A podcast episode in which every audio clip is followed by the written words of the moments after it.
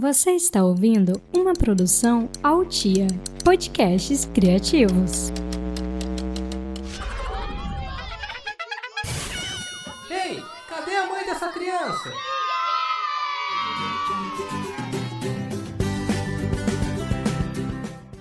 Bom dia!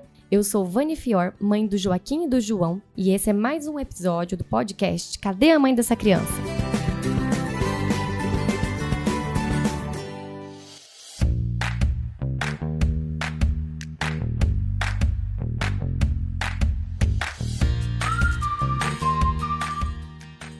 O assunto do episódio de hoje vão ser os três últimos episódios do podcast. O episódio 5, sobre gestação, o episódio 6, sobre o sexo do bebê, e o episódio 7, sobre os preparativos para a chegada do bebê. Estou aqui recebendo para conversar sobre esses assuntos a nossa especialista, Renata Garuti. Se apresente para nossos ouvintes. Olá, eu sou Renata Garuti, psicóloga clínica e organizacional e mãe do Benjamin.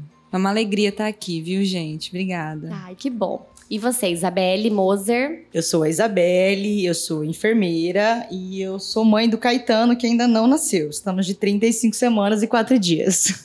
Consegui pegar a Isabelle ainda alguns, algumas semaninhas antes do Caetano nascer. A primeira pergunta que eu queria fazer aqui foi a mesma que eu fiz para a psicóloga do outro episódio, do outro bate-papo, que é: eu falei alguma besteira nos episódios que você ouviu? Eu pergunto isso porque eu não sou profissional, então eu preciso saber. Precisa me corrigir de alguma coisa? Não, não. Assim, tudo que, que foi falado é, contribui muito né, com a formação da opinião. Né? Assim, não existe uma verdade absoluta sobre as coisas. Eu acho que isso é muito importante todo aquele conhecimento que, que nós venhamos a adquirir, eles vão compor um grande mosaico. Nunca vai bastar, nunca vai chegar, ah, pronto, cheguei naquilo que é o total. Não existe isso. Então, é na pesquisa, é na busca por conhecimento, é na troca de ideias que a gente vai é, definindo a nossa própria opinião e ela está sempre em renovação. Então, foi muito válido tudo que foi dito, inclusive me ajudou muito, né, aquilo que eu, que eu ouvi. E, e é isso, a gente vai aprimorando a cada nova conversa. E ter isso, ter, acho que essa clareza de que tudo é válido, deixa a gente muito mais tranquila para as coisas que vêm, né? Não existe uma fórmula certa, então acho que foi muito positivo mesmo. Por isso que eu tento sempre trazer o depoimento de outras mães, porque acrescenta muito para mim também. Então eu quero que o podcast seja uma conversa em que todo mundo tenha liberdade para falar a sua opinião. E aí, então, dentro do tema do primeiro episódio, eu queria saber da Isabelle como que tá sendo a sua, a sua gestação. Você tá tendo muitas angústias, tá sendo tranquilo? Como que tá sendo para você? Então, eu acho que sou uma pessoa um pouco esquisita, eu costumo falar isso, porque é, é, me perguntaram se eu tava gostando de estar tá grávida e eu falei, senhora, eu nunca parei pra pensar nisso. Não sei se eu tô gostando de estar tá grávida, mas é que é tudo muito diferente do que eu tô habituada. Então, por mais que eu saiba tudo que vai acontecer em cada mês, em cada semana, todos os sintomas esperados ou não, mas ainda é tudo muito diferente do habitual. Então, é gostoso estar grávida? É diferente estar grávida do que não estar grávida. Talvez daqui três meses eu possa dizer, ah, era uma delícia estar grávida. Mas hoje ainda não consigo dizer. Eu vejo que é muito diferente do que eu, eu era antes. Então, a, a perda da autonomia parcial para mim era uma coisa, é uma coisa muito difícil. Mas você vai se adaptando, né? Vai pegando com o pé uma coisa ali, pedindo pro marido pegar outra coisa colar. Mas é uma fase bem diferente da vida. E você, Renata, você acha que o fato de você ser profissional da área de psicologia ajudou alguma coisa na sua gestação? Eu diria que sim, porque uh, na minha gestação eu fui sem aquelas ilusões, vamos dizer assim, né? Aquela, aquele conto de fadas que muitas vezes a gente tem acesso na nossa criação. Que mulher é feita para ser mãe, que maternidade é plenitude, é tudo de bom, é maravilha e tal. Então, assim, eu já fui com um pé na realidade. Hum. Só que é claro, né? Uma coisa é você se preparar é, psicologicamente, racionalmente, mas os desafios da gestação atravessam, né? Então, me ajudou a lidar com as angústias, me ajudou a lidar com os desafios, mas não impediu que eles viessem. Exatamente, é. É, e a Isabelle também tem é, experiência na área de saúde, né? Muita experiência, ela é enfermeira. Você acha que isso contribuiu em alguma coisa? é, eu acho que me facilitou identificar alguns sinais que apareciam na gestação e que eu sabia que não era nada demais, que eram sinais esperados da gestação. Mas é como ela disse, é, muito pé no chão, eu sabia que as coisas iam acontecer, mas isso não quer dizer que elas foram mais fáceis quando elas aconteceram. Elas continuaram sendo difíceis, mas eu sabia que tudo era esperado e que estava tudo ok, era assim mesmo. Mas eu acho que facilitou bastante eu ser da área da saúde. Facilita. Então, por isso que eu acho que é tão legal a gente ter essa liberdade para conversar. Porque quando você não tem um grupo de apoio, pessoas por perto para te falar sobre aquilo, a gente acha que tudo que a gente está vivendo é uma coisa absurda, né? Você pensa, eu tô ficando louca, só eu que tô, que tô vivendo isso. E eu sei que esse não é o assunto do, do episódio, mas a gente fala muito do puerpério, né? Que é um, um, A gente não sabe muito bem o que esperar dele. E durante a gestação a gente acha que sabe, mas não sabe. Lá no episódio 5, eu fiz ele em homenagem, inclusive, à Isabelle, que tá aqui. E a Ana Tércia, que é uma amiga minha que acabou de ter filhinha. E eu, antes de vir aqui gravar, fui lá conversar com a Ana Tércia, conhecer a filhinha dela, e pedi para ela gravar um áudio pra gente, dizendo o que que é, se tem algum conselho que ela ouviu, foi a pergunta que eu fiz no episódio. Algum conselho que ela gostaria de ter ouvido, que não ouviu, ou que ela gostaria de ter prestado atenção e não prestou atenção. O que, que foi diferente do que ela imaginava e está sendo agora? E aí ela mandou um áudio e eu vou mostrar para vocês.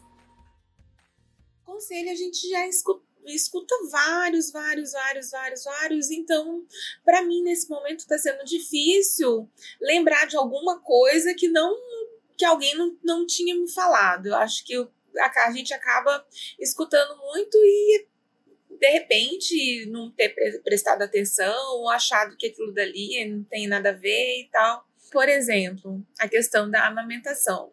Né, a gente escuta todo mundo falando exatamente a mesma coisa. Mas é difícil, a pega é difícil, a dor é difícil, tudo é difícil e eu achei que eu ia brilhar. brilhar onde, né? Não estou brilhando. Aliás, está faltando um pedaço do meu peito agora, que não tem nem um pouco de brilho. O brilho acho que é da lágrima mesmo, que escorre enquanto você dá de mamar, porque pelo menos até agora não está sendo uma opção dar ou não. Então eu estou metendo louco, segurando a mão de Deus, a lágrima está escorrendo, a gente reza e vai. Então é uma coisa assim que talvez eu poderia ter prestado atenção, fizesse alguma coisa para poder amenizar, que eu também nem sei se dá de fazer alguma coisa antes para amenizar, porque realmente foi muito difícil, a pega, pega difícil, dar de mamar, mesmo com a pega correta, é muito difícil. O peito, acho que inevitavelmente ele vai ficar rachado, vai ficar doído, vai ficar sem pedaço, como tá o meu. Então, o que a gente pode fazer agora é tentar remediar e, enfim. E outra coisa, e o, o perpério também, né? Que eu também achava que não, não, dava tanta relevância assim para ele, porque também achei que eu ia super brilhar nesse momento. Ah, não, se eu tiver, vou tirar de letra, eu vou saber o que, está passando, eu vou ter consciência de que é um estado é, transitório, que provavelmente eu vou passar, e se eu passar, eu também vou brilhar. Mentira, é tudo mentira. No primeiro dia chorei de desespero, no segundo dia chorei mais um pouco, no terceiro continuo chorando. Por que, que eu tô chorando? Ninguém sabe, porque eu não vou saber falar por que, que eu tô chorando, mas eu choro. Simples assim. Do nada eu olho pra menina, é um amor maior do mundo, mas ao mesmo tempo é muita informação, muita novidade, muita dor, né, na hora de mamar e muitas incertezas. Então é, é muito sentimento passando no, no nosso coração e a gente não sabe lidar com isso é incontrolável e a gente chora mesmo sem motivo, sem explicação, sem razão. E achei que ia brilhar e falar: ah, Fê, o que, que é isso? Não tenho, nunca tive, é tudo mentira. Tô aqui, que se eu começar a falar mais um pouco, começo a chorar.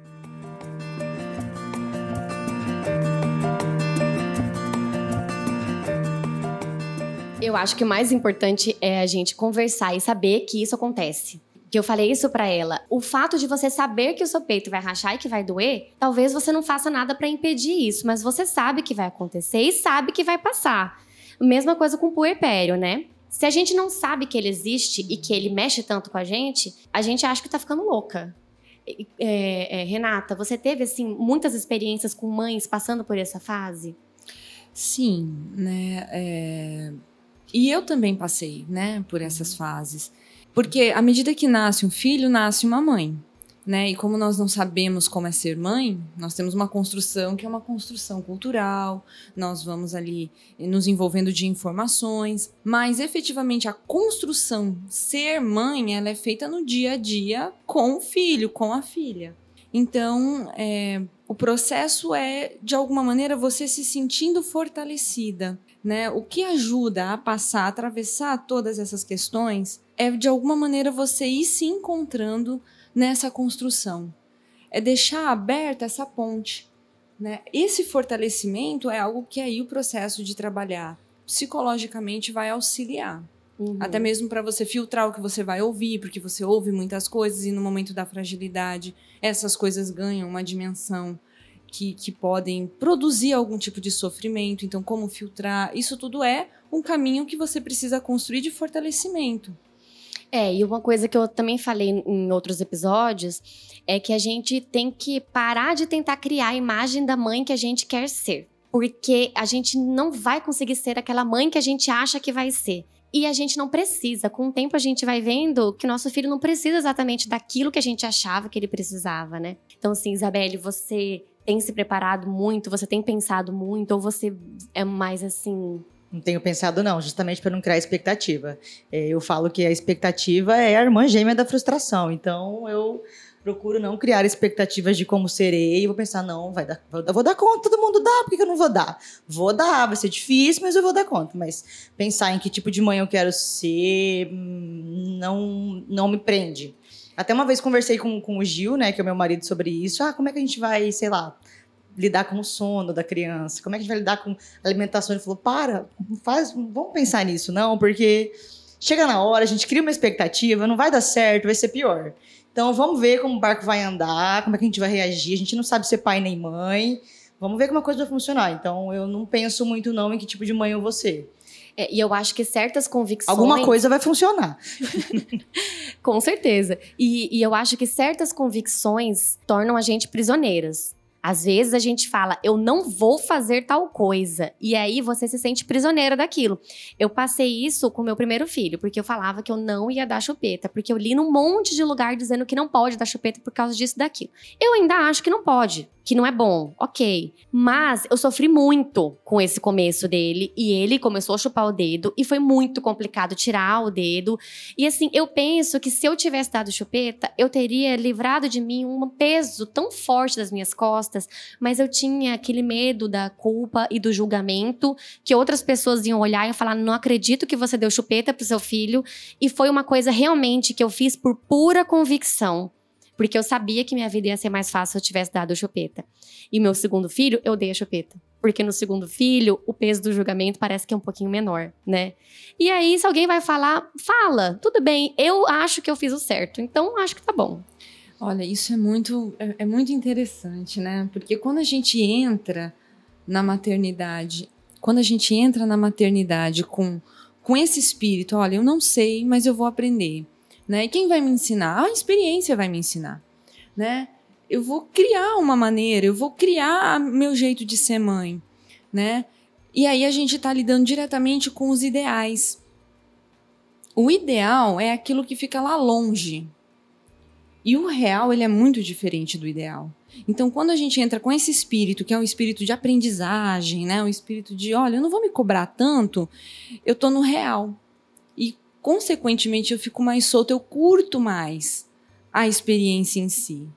Né? Tô é. mais presente. Com certeza, eu acho que tira um peso das nossas costas, né?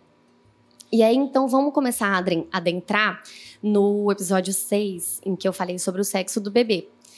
É, aqui nós temos só mães de menino, né? Que a Renata tem um filho menino, eu tenho dois e a Isabela está esperando um menininho. E assim, a gente ouve muito essa expressão, mãe de menino sou mãe de menino, sou mãe de menina.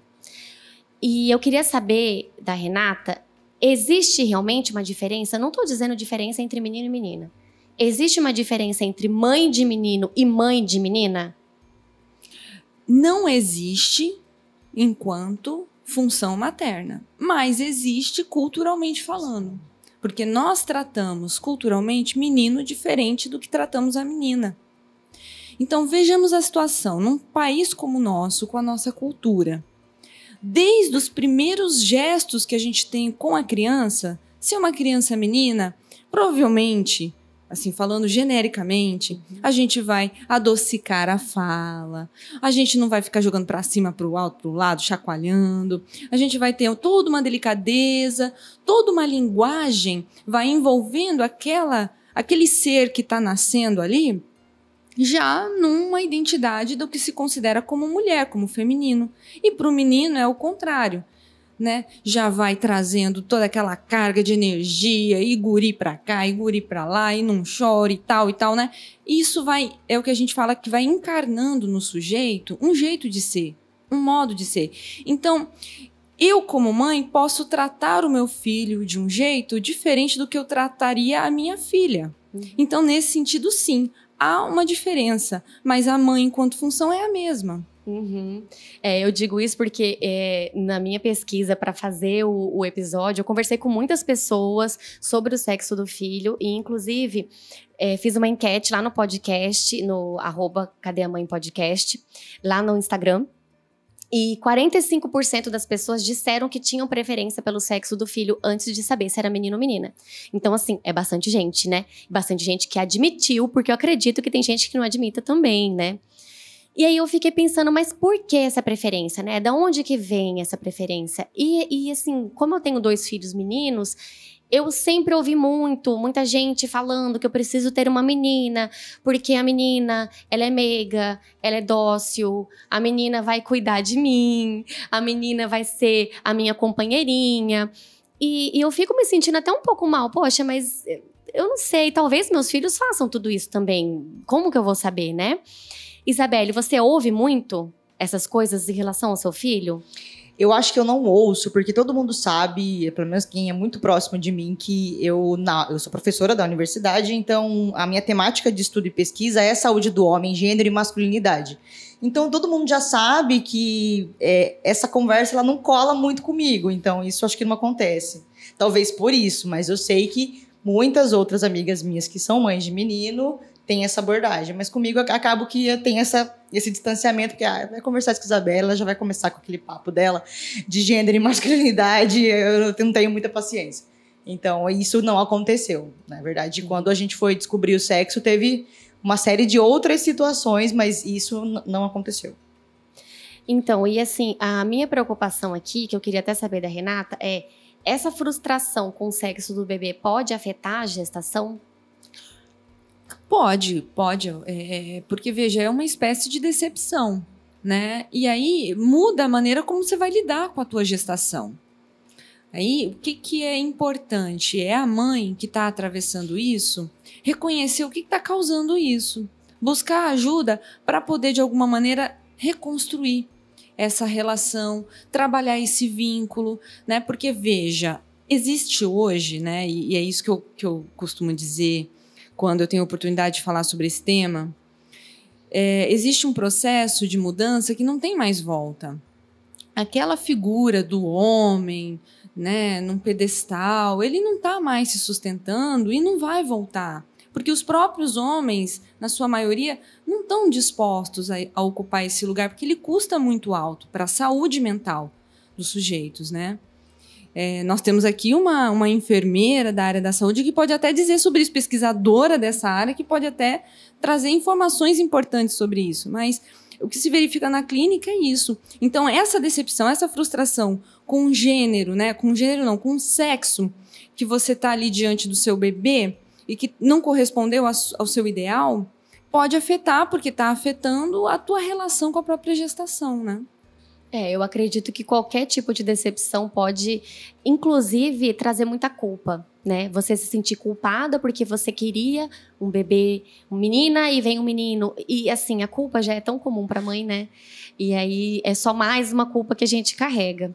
Foi engraçado porque quando a gente descobriu, eu descobri muito cedo que estava grávida, e aí na minha família já tem dois meninos, sobrinhos, então a expectativa era de ter uma menina. Então tava todo mundo já segurando para comprar todos os vestidos e laços possíveis. E na família do meu marido, é, eu ser o primeiro neto, e aí tinha algumas pessoas que tinham sentido que era uma menina, né? Todo mundo ali é de uma religião mais espírita, então, ah, eu vi, era uma menina tal. Falei, é uma, que é uma menina, é uma menina. E a gente não quis achar revelação, a gente não gostava muito da ideia. Eu falei, vamos fazer o seguinte, vamos fazer a sexagem. Aí é, eu liguei num lugar falei, ah, faz um cupcake para mim com o resultado do exame. Mandei minha senha do meu e-mail pra mulher. A mulher abriu, eu não tinha visto. Ela fez um cupcake falei, ah, mas eu não quero azul e rosa, eu quero é, verde e vermelho, né? Chatinha, né? Aí quando chegou em casa, eu falei, amor, ó, saiu o resultado. Ele disse, aí, você não viu? Eu falei, não, não vi. Vamos cortar o cupcake que você come ele inteiro e eu não passo vontade. No que ele cortou o cupcake, ele, então é uma menino!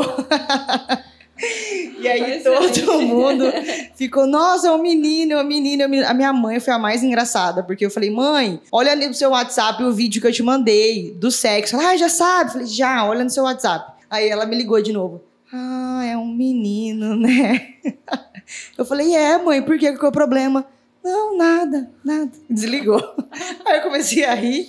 Dois minutos depois, ela, não, minha filha, sabe o que, que é? Eu que eu queria uma menina, mas tá bom, eu vou amar tanto quanto se fosse uma menina. Eu falei, ah, que bom, mãe, que bom. E depois mas... que nasce, você vê que ama mesmo. Porque eu também, eu sofri muita pressão pro meu segundo filho ser menina. E eu acho isso o máximo. Como que você sofre pressão pro seu filho ser algo que você não tem controle nenhum. Você não pode escolher. Não tem como escolher. E eu sofri muito mesmo. Muita gente vinha falar: é, mesma coisa com a Isabelle. Teve gente que viu, teve gente que sonhou e viu e falou: ah, uma menina de cabelo cacheadinho igual você. Então, assim. É, essa, não sei, essa menina existe aí, porque muita gente viu ela. Uma hora ela vai vir. Não sei, eu, eu, eu assim, só se vier sem planejamento, né? Porque eu não, não pretendo ter mais um. Mas foi igualzinho com você. E é, eu ouvi assim: é, a minha mãe chegou a comprar um bodyzinho cor-de-rosa porque ela tinha certeza que era menina. E aí eu falei para ela, mãe, poxa, e se for menino? E aí ela realmente ela se sentiu mal, foi lá e comprou roupinha de menino também. E hoje é um amor, uma paixão por ele que vem mesmo. Eu, é, eu acho assim que é uma coisa que a gente supera. E também não acho, acho que a gente pode ser humano de admitir que existem preferências. Também não acho que é uma coisa tão ruim assim a gente carregar esse peso da culpa, né? Porque a gente, depois que o bebê nasce, a gente ama tanto que eu não sei se essa culpa também é algo tão pesado assim para ficar carregando, né? É, na verdade, a gente está diante de uma, de uma escolha, né?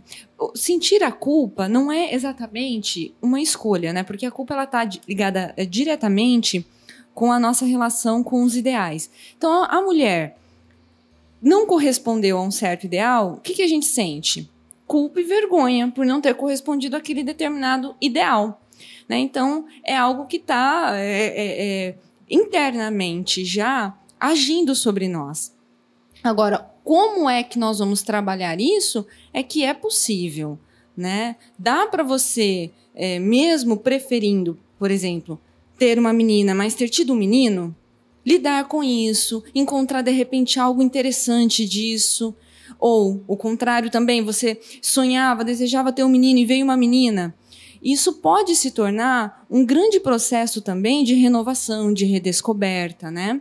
Então aí é que você começa a trabalhar a culpa. Ah, porque o meu ideal não foi correspondido. Mas espera lá, é, vamos então questionar esse ideal, né? É, e uma coisa que eu comentei nesse episódio sobre o sexo do bebê, é, eu falei sobre é, algumas pessoas que não, não não querem ter um filho homem por terem referências negativas de homens. Isso acontece muito, porque a gente vive numa sociedade machista. Então, é, muitas vezes você tem o medo de trazer, digamos assim, com aspas, tá, gente, um inimigo para dentro de casa entendeu? Porque pessoas que tiveram uma relação ruim com o pai ou que sofreram abuso e de repente tem um ali potencial abusador dentro de casa. Então acho que a gente precisa saber que é nosso papel também na sociedade tentar passar uma visão diferente para esses meninos que estão vindo e tentar criar meninos que já venham com esse pensamento moderno de não é a mulher que tem que fazer tudo, é esse pensamento mais feminista Você tem alguma coisa a dizer sobre isso? E meninas também, porque na verdade a gente percebe que quem mais reforça esse comportamento são as mulheres do que propriamente os homens. Então, à medida que eu também crio mulheres com esse pensamento, eu ajudo que homens também se reconstruam.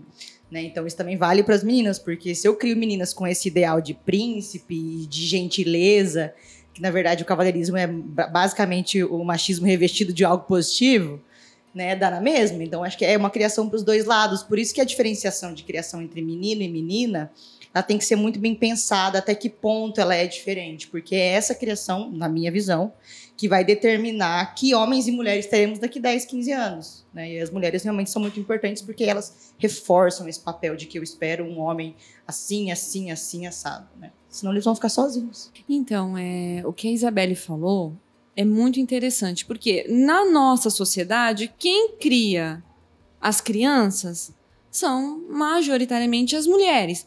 Então, de certa forma, o machismo ela não está apenas, né? É uma questão que não está apenas nos homens. O machismo nos constitui.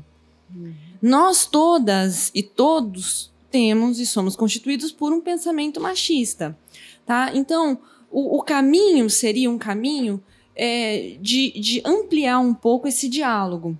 Né? Ao invés de ele ajuda ela, eles fazem.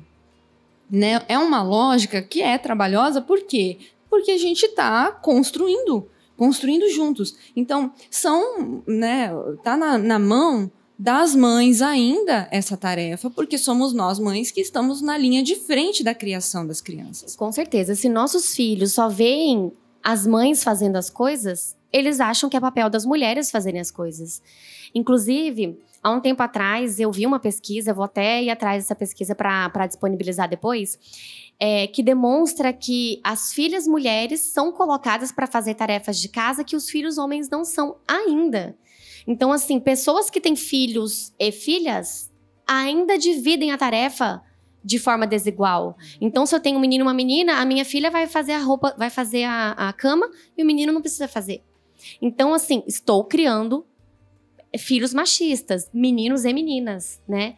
Então, eu acho que é importante mesmo é, a gente é, criar nossas crianças em uma casa em que elas vejam os dois fazendo o trabalho de casa e o trabalho com eles. E eu acredito que isso é uma coisa que vai mudar de geração em geração.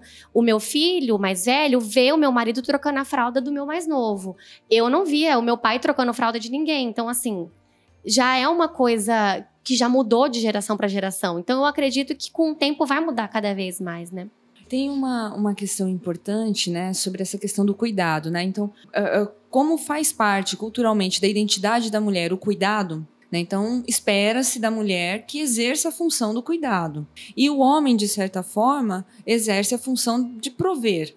Né? Então, nessa é, atitude, nessa postura de os dois fazem, ou seja, os dois cuidam, né? Tem uma coisa importante de ressaltar aí, que é o cuidar, ele faz bem para quem cuida.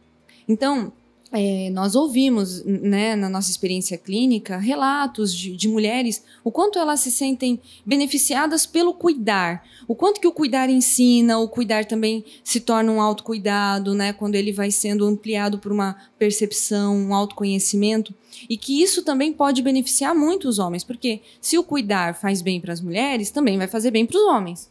Né? Então, cuidar é algo que produz saúde também, de certa forma. Não só para quem é cuidado, né? Exatamente. É. Então agora vamos já chegando no último tópico, até para a gente não se estender demais. É, esse último episódio foi sobre os preparativos para a chegada do bebê. É, a questão é, prática, eu acho que deixei bem claro lá, que eu acho que é de mãe para mãe mesmo, né? Então tem muita coisa que uma mãe usa e outra mãe não usa. Mas eu queria saber aqui é, da, da nossa especialista. É, tem como a gente preparar um relacionamento para a chegada do bebê? Porque é um grande divisor de águas para o relacionamento, né? Como preparar? A chegada, então, de uma criança num relacionamento, ela muda totalmente a dinâmica da casa, né? Porque aí a demanda vai ser uma demanda orgânica, não vai respeitar horários. Nos primeiros meses, principalmente. Então, é fundamental o casal tá dialogando sobre isso, se preparando para isso, porque a intimidade ela vai precisar também ser revista principalmente nesses primeiros meses. A maneira de preparar já é a própria gestação. Né, o pré-natal. O pré-natal é uma excelente maneira de já trabalhar essa nova dinâmica do casal. Estar tá junto, pensar junto, decidir as coisas junto, né? É, compartilhar angústias, trocar ideias, né? O, o, diálogo que a Isabelle trouxe para como exemplo é fundamental. Né? Como é que a gente vai fazer isso? Ah, eu não sei como que vamos fazer isso. Ter esse espaço para o não saber. Porque isso também é intimidade. Então a intimidade, ela vai ganhando uma nova, um novo colorido, uma nova roupagem, né? E isso faz com que o casal inclusive se aproxime mais. Isabelle, como está sendo para você e para o Gil lidar com isso? Olha, a gente conversa bastante sobre esse assunto, né? Como, como vai ser no porpério, como vai ser depois, voltar ao trabalho. Ainda eu tenho muita angústia, porque acaba a licença, eu já volto pro doutorado, e aí tem, né, mais um, seguro, um segundo filho parindo no meio do caminho. É, a gente conversa bastante sobre. Eu acho que a tendência é que a gente se afine. A gente tem um canal muito aberto de comunicação. E por ele ser da área da saúde também, facilita, porque ele sabe mais ou menos hormonalmente como a coisa vai funcionar e que a gente precisa conversar sobre isso. Então, acho que isso facilita. No nosso caso, não estamos tendo problemas ainda. ainda. Então, e, é, além de ter o canal muito aberto para conversa, eu percebo assim, é, eu tô tão assim mergulhada nesse mundo da maternidade desde que o Joaquim nasceu, meu primeiro filho, que para mim é uma coisa tão natural falar do puerpério, uma coisa tão assim é, presente e eu ainda vejo muitas pessoas vêm conversar comigo dizendo que não estavam preparadas, que não sabiam que isso ia acontecer, que elas talvez sentiriam tristeza, que elas talvez se sentiriam é, desamparadas. E vem muita gente falar disso para mim e eu fiquei um pouco surpresa, porque eu achei que já era um assunto bastante falado e que todas saberiam. Eu fico imaginando a quantidade de homens que não têm noção disso. Porque se tem mulheres que não sabem, imagina os homens. Então, eu acho que é essencial o marido saber o que acontece durante o puerpério com a mulher. Porque às vezes ele pode cobrar dela atitudes que ela não está preparada para ter. Né? De repente ele vai ver ela triste, poxa, mas você não queria esse filho, você não queria essa gravidez, por que, que você tá assim, tá chorando, né? Então, assim, nem todo puerpério é assim, mas muitos são. E mesmo a gente sendo da área, nas nossas conversas a gente fala muito isso, ó. Eu falo muito, ó. É, como é que você vai reagir quando eu começar a ficar assim, né? Vai ficar muito triste, começar a ficar chorosa, você vai achar que é baby blues, né? E a gente tem muito essa conversa. Então eu vou dizendo para ele é, o que, que, pode acontecer e como é que a gente pode se comportar lá na frente. Então, ó, isso pode acontecer, isso pode acontecer. Ele é verdade, né? O hormônio é uma coisa louca. Eu falei, é, tudo hormônio. Eu, uma hora eu vou voltar, mas algumas coisas vão acontecer. Então, acho que ter esse canal aberto no casal é muito importante para que a gente consiga passar por essa fase de uma forma um pouco mais leve, se é que é possível. Então, e para falar de leveza, é importante, agora já é, finalizando o, o, assunto, eu acho que é importante a gente também falar da fase leve, porque é, Durante muito tempo não se falou da realidade da, da, maternidade. Durante muito tempo não se falou da parte difícil. Era sempre aquela maternidade de filme, tudo bonitinho, a mãe tem noção do que ela tá fazendo, os filhos estão bem, ok. E nesses últimos tempos eu vejo muita gente falando da parte difícil. Então, é a maternidade real, nossa, como é difícil, eu não tô conseguindo dormir, tal, tal, tal. E a parte boa? Eu acho que a gente também precisa falar disso, né? Precisa. Então, nem todo puerpério é difícil, Isabelle. Eu tenho aqui dois puerpérios pelos quais eu passei que foram muito tranquilos. Eu não, não vivi essa parte da choradeira, da parte difícil. Eu tive uma explosão de ocitocina e meu puerpério foi maravilhoso. Eu tive muita dificuldade em outros momentos, que realmente foram complicados e que eu vou falar bastante no podcast ainda mais pra frente. Mas o meu puerpério foi super tranquilo. Então, não é uma certeza de que você vai sofrer nessa fase mas você vai estar diferente. Então, pode ser que você passe por coisas que é importante você saber o que está acontecendo, né? É, e imaginemos a situação, né? Todas nós aqui compartilhamos dessa realidade, né? Então, veja, uma coisa é nós decidirmos pela nossa vida, é, temos a nossa visão profissional, as nossas escolhas, os nossos encaixes de horário. À medida que nós temos uma criança sob a nossa guarda, né, a gente entra em contato com o não saber, com as incertezas, né? E aí, uma maneira de encarar isso é através do desespero, da autodesqualificação, olha que mãe péssima que eu sou, porque aí é claro, eu tô diretamente ligada ao ideal de mãe de comercial de margarina, aquela que não existe. E aí, outra maneira de lidar com isso é, essa sou eu, a mãe real. A mãe real que veio até aqui, que está nessa situação e que está aprendendo com essa situação.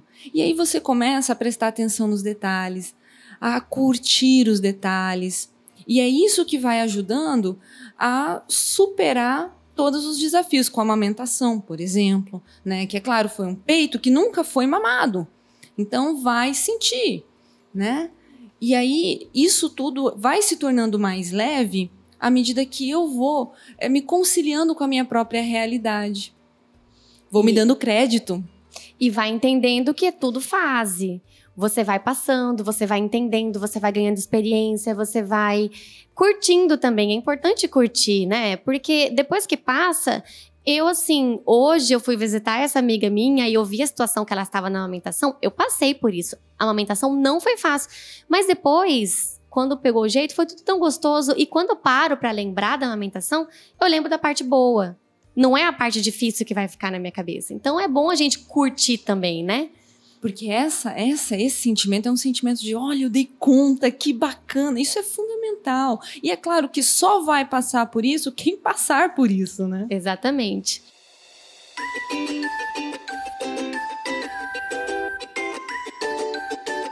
Então, gente, para finalizar o nosso episódio, eu queria que vocês é, passassem para gente alguma dica cultural, alguma coisa que vocês têm consumido sobre maternidade? É, vocês trouxeram alguma ideia, alguma dica? Olha, eu gosto muito, né? Isso não necessariamente relacionado à maternidade, mas eu gosto muito de músicas que são músicas instrumentais, inspiradoras, porque podem ajudar a pensar melhor. Principalmente em situações mais críticas, de mais conflito. Eu busco lá uma musiquinha mais instrumental para colocar as minhas ideias no lugar. E uma dica cultural que eu, que eu pensei que eu traria, né? Na verdade, são duas. Uma é esse filme que foi recentemente lançado, que é Mulheres Adoráveis Mulheres. Adoráveis Mulheres. Então, outra dica que eu traria, que tem tudo a ver com esses assuntos todos que nós falamos aqui, é uma série da Netflix, Anne com E muito bacaninha, que fala desses assuntos todos de uma maneira bem divertida e, e sensível. Quando, é, durante toda a gravidez, eu, eu me indicaram muitos livros para ler sobre gestação. E como a Vani disse, tá tendo um boom sobre dizendo um pouco sobre essa coisa de, de como a maternidade é difícil, essa parte obscura. E eu, eu li tanto sobre isso e já sabia disso pela formação, que chegou uma hora que eu falei assim: eu não quero ler nada porque vai estar tá tudo tão difícil. Me, me, mostra coisa boa, porque tá, tá meio puxado. Então eu acabei não lendo nenhum livro específico de maternidade. É, eu li, na verdade, um livro que é um livro paradidático, vamos dizer assim, que é Ressignificação do Parto. Então é uma tese de doutorado, pequenininha, enfim, coisa bem, bem simples, nada muito complexo para eu me entender melhor e me aproximar melhor desse momento que é o parto, que eu realmente acho que é importante, mas não é o mais importante, porque ele vai durar aí de 12 a 14 horas e a vida continuará, né, do porpério adiante. Então eu dou importância ao parto, mas nem tanto. Acho que depois as coisas vão ficar mais difíceis. É, mas uma coisa que eu acho que aproxima bastante a gente desse processo de maternidade e dessa ambivalência que é difícil, ainda mais no começo, é, é foi um podcast, né, claro, é chamada Gravidez ao Primeiro Chorinho. É, ela conta semanalmente como que o bebê tá, como é que ele se desenvolve, como é que ele tá naquele momento. Então é um momento legal. Então toda semana, todo dia que a gente completa as semanas, eu e meu marido a gente ouve esse podcast e fala assim: ah, que legal, já tá assim. Então, mesmo sendo da área, são coisas que a gente não, não lembra semanalmente como acontece. Então, eu acho que é uma coisa bacana para aproximar dessa realidade que está chegando. Olha, ele está ouvindo, ele já está sentindo tal coisa. Então, acho que é uma coisa legal para aproximação. E aplicativos tem um milhões, né, que a gente vê por aí. E perfis de Instagram, também o que tem, você colocar maternidade, mãe, qualquer outra coisa, vai sair uma lista. Então, eu acabo não indicando nenhum específico, mas é, essas questões de apoio psicológico são muito importantes. Acho que é, um, é uma aqui daqui de Cuiabá mesmo, que é o Apoiando Mães, que eu acho legal, da Daisy. E aí é, é uma seara, né? Para você achar um, é daqui para ali. Então, tem um é, Instagram, um, um canal no Instagram, que, que eu também deixo como dica, que tem assim umas dicasinhas bem práticas, é, não só com a maternidade, mas com as primeiras fases da criança, que é a missão materna. Aí pode procurar lá, que também tem umas dicasinhas legais para dar uma, uma posicionada, assim. Legal. É, eu vou indicar aqui um podcast que não tem relação direta com a maternidade, mas elas falam em alguns episódios sobre maternidade, que chama Mamilos. É muito legal, eu gosto muito desse podcast. Eles são, assim, são episódios longos, então às vezes é um pouco difícil de você acompanhar todos, né? Mas eles falam de questões atuais, de questões polêmicas, falam um pouco sobre maternidade também. E, tem, e trazem um pouco dessa visão feminista que nós conversamos no episódio de hoje, de forma muito natural. Então eu gosto bastante, fica a dica também para os ouvintes. Então é, eu quero agradecer a vocês, eu adorei o papo de hoje, espero que todo mundo tenha gostado. É, se quiserem dizer o que que acharam ou mandar alguma dica, algum comentário, é só seguir lá no arroba Cadê a Mãe Podcast no Instagram. Tchau!